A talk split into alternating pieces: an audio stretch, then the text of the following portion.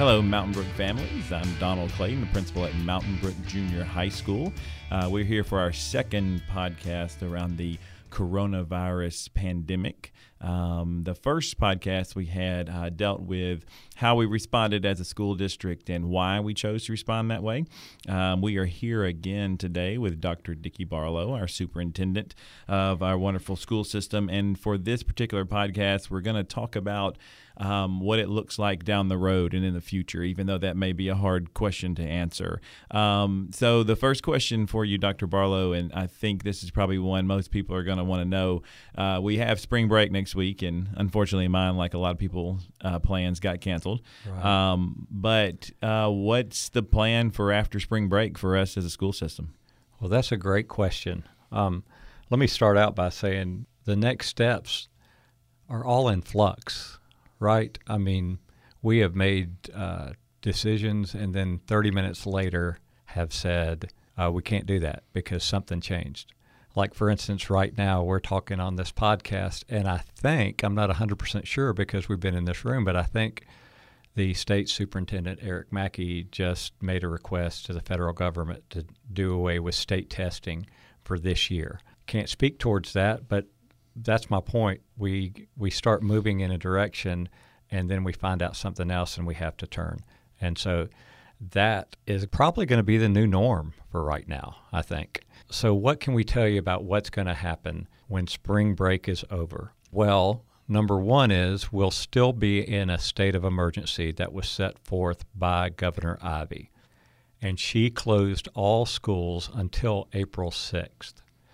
So the state superintendent Dr. Eric Mackey has made it clear that schools cannot give assignments during that time.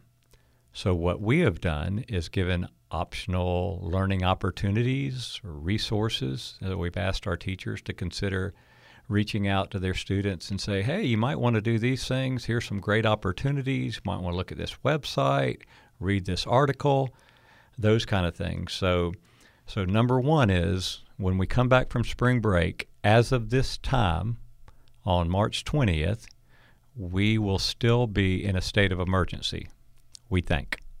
Right.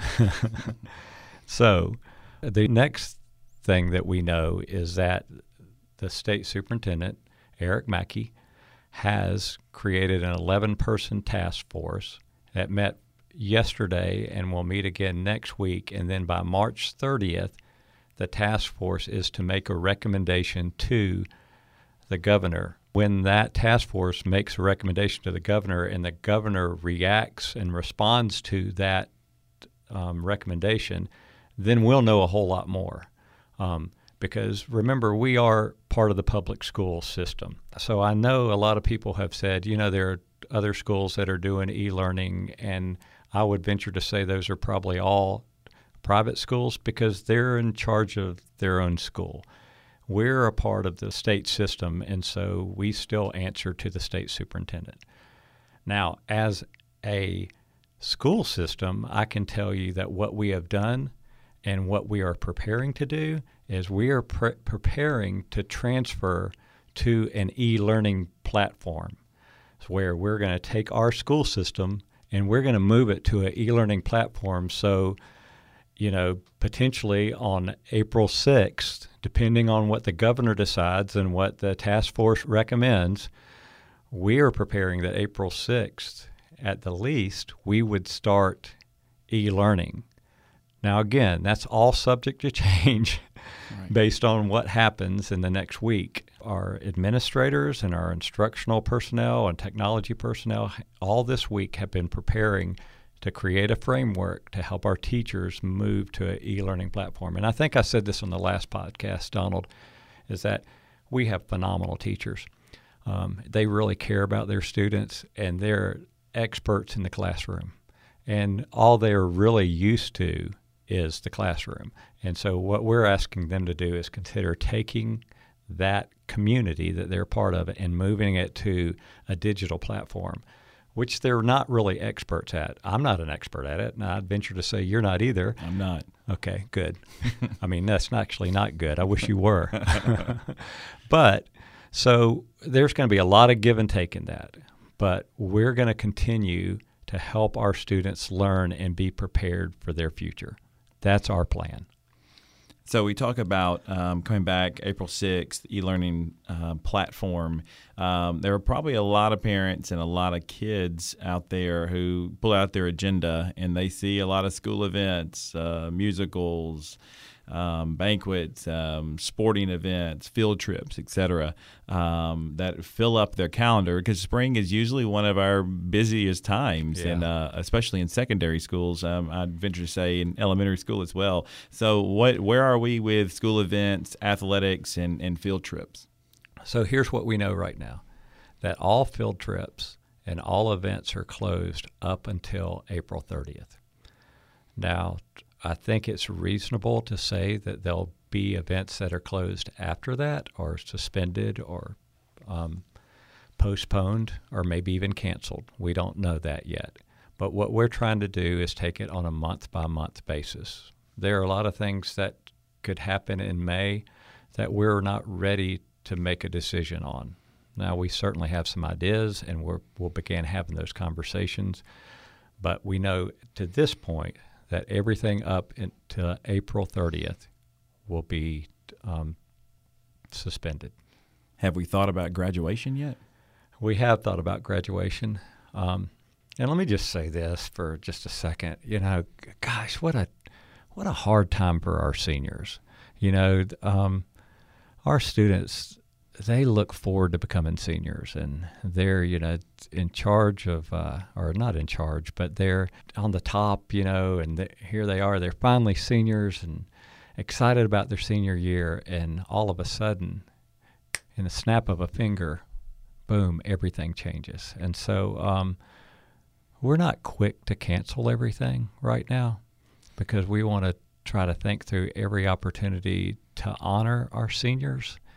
Um, so we don't know what that's going to look like. We don't actually. I mean, we've thought about it as in, oh my goodness, we need to think about graduation, but not, oh my goodness, let's come up with a you know a plan that's written in stone right now. So we're thinking about it, but we're going to go about it cautiously um, with concern for our seniors and their families.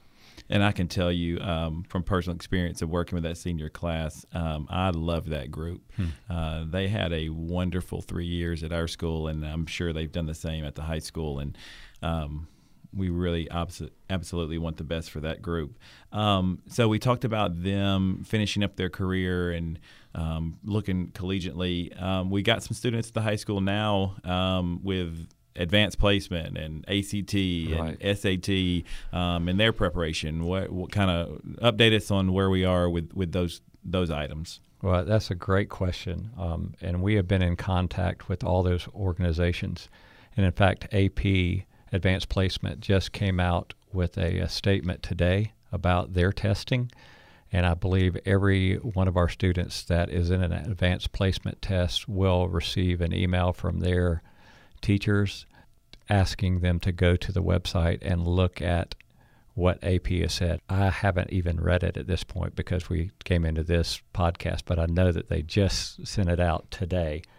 Um, and ACT, you know, there was an April 4th test. They've moved that to June 13th at this time.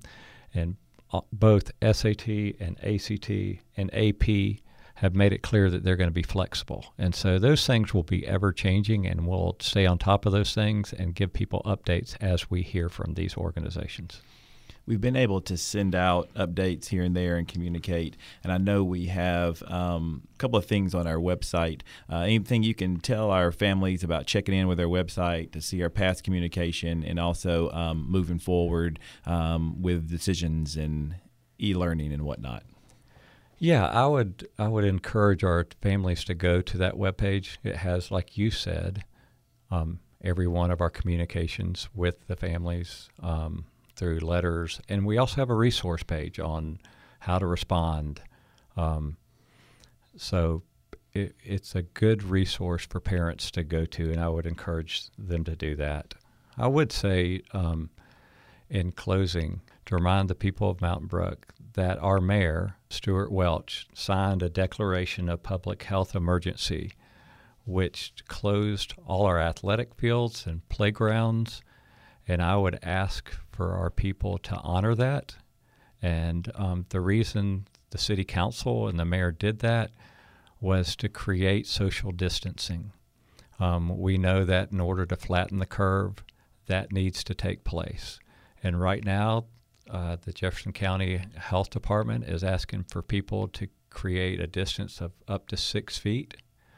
Um, and I'm asking that people would honor that and take that seriously. No, we're a very active community, Donald, and um, people love to walk and exercise, and I think that's a great thing.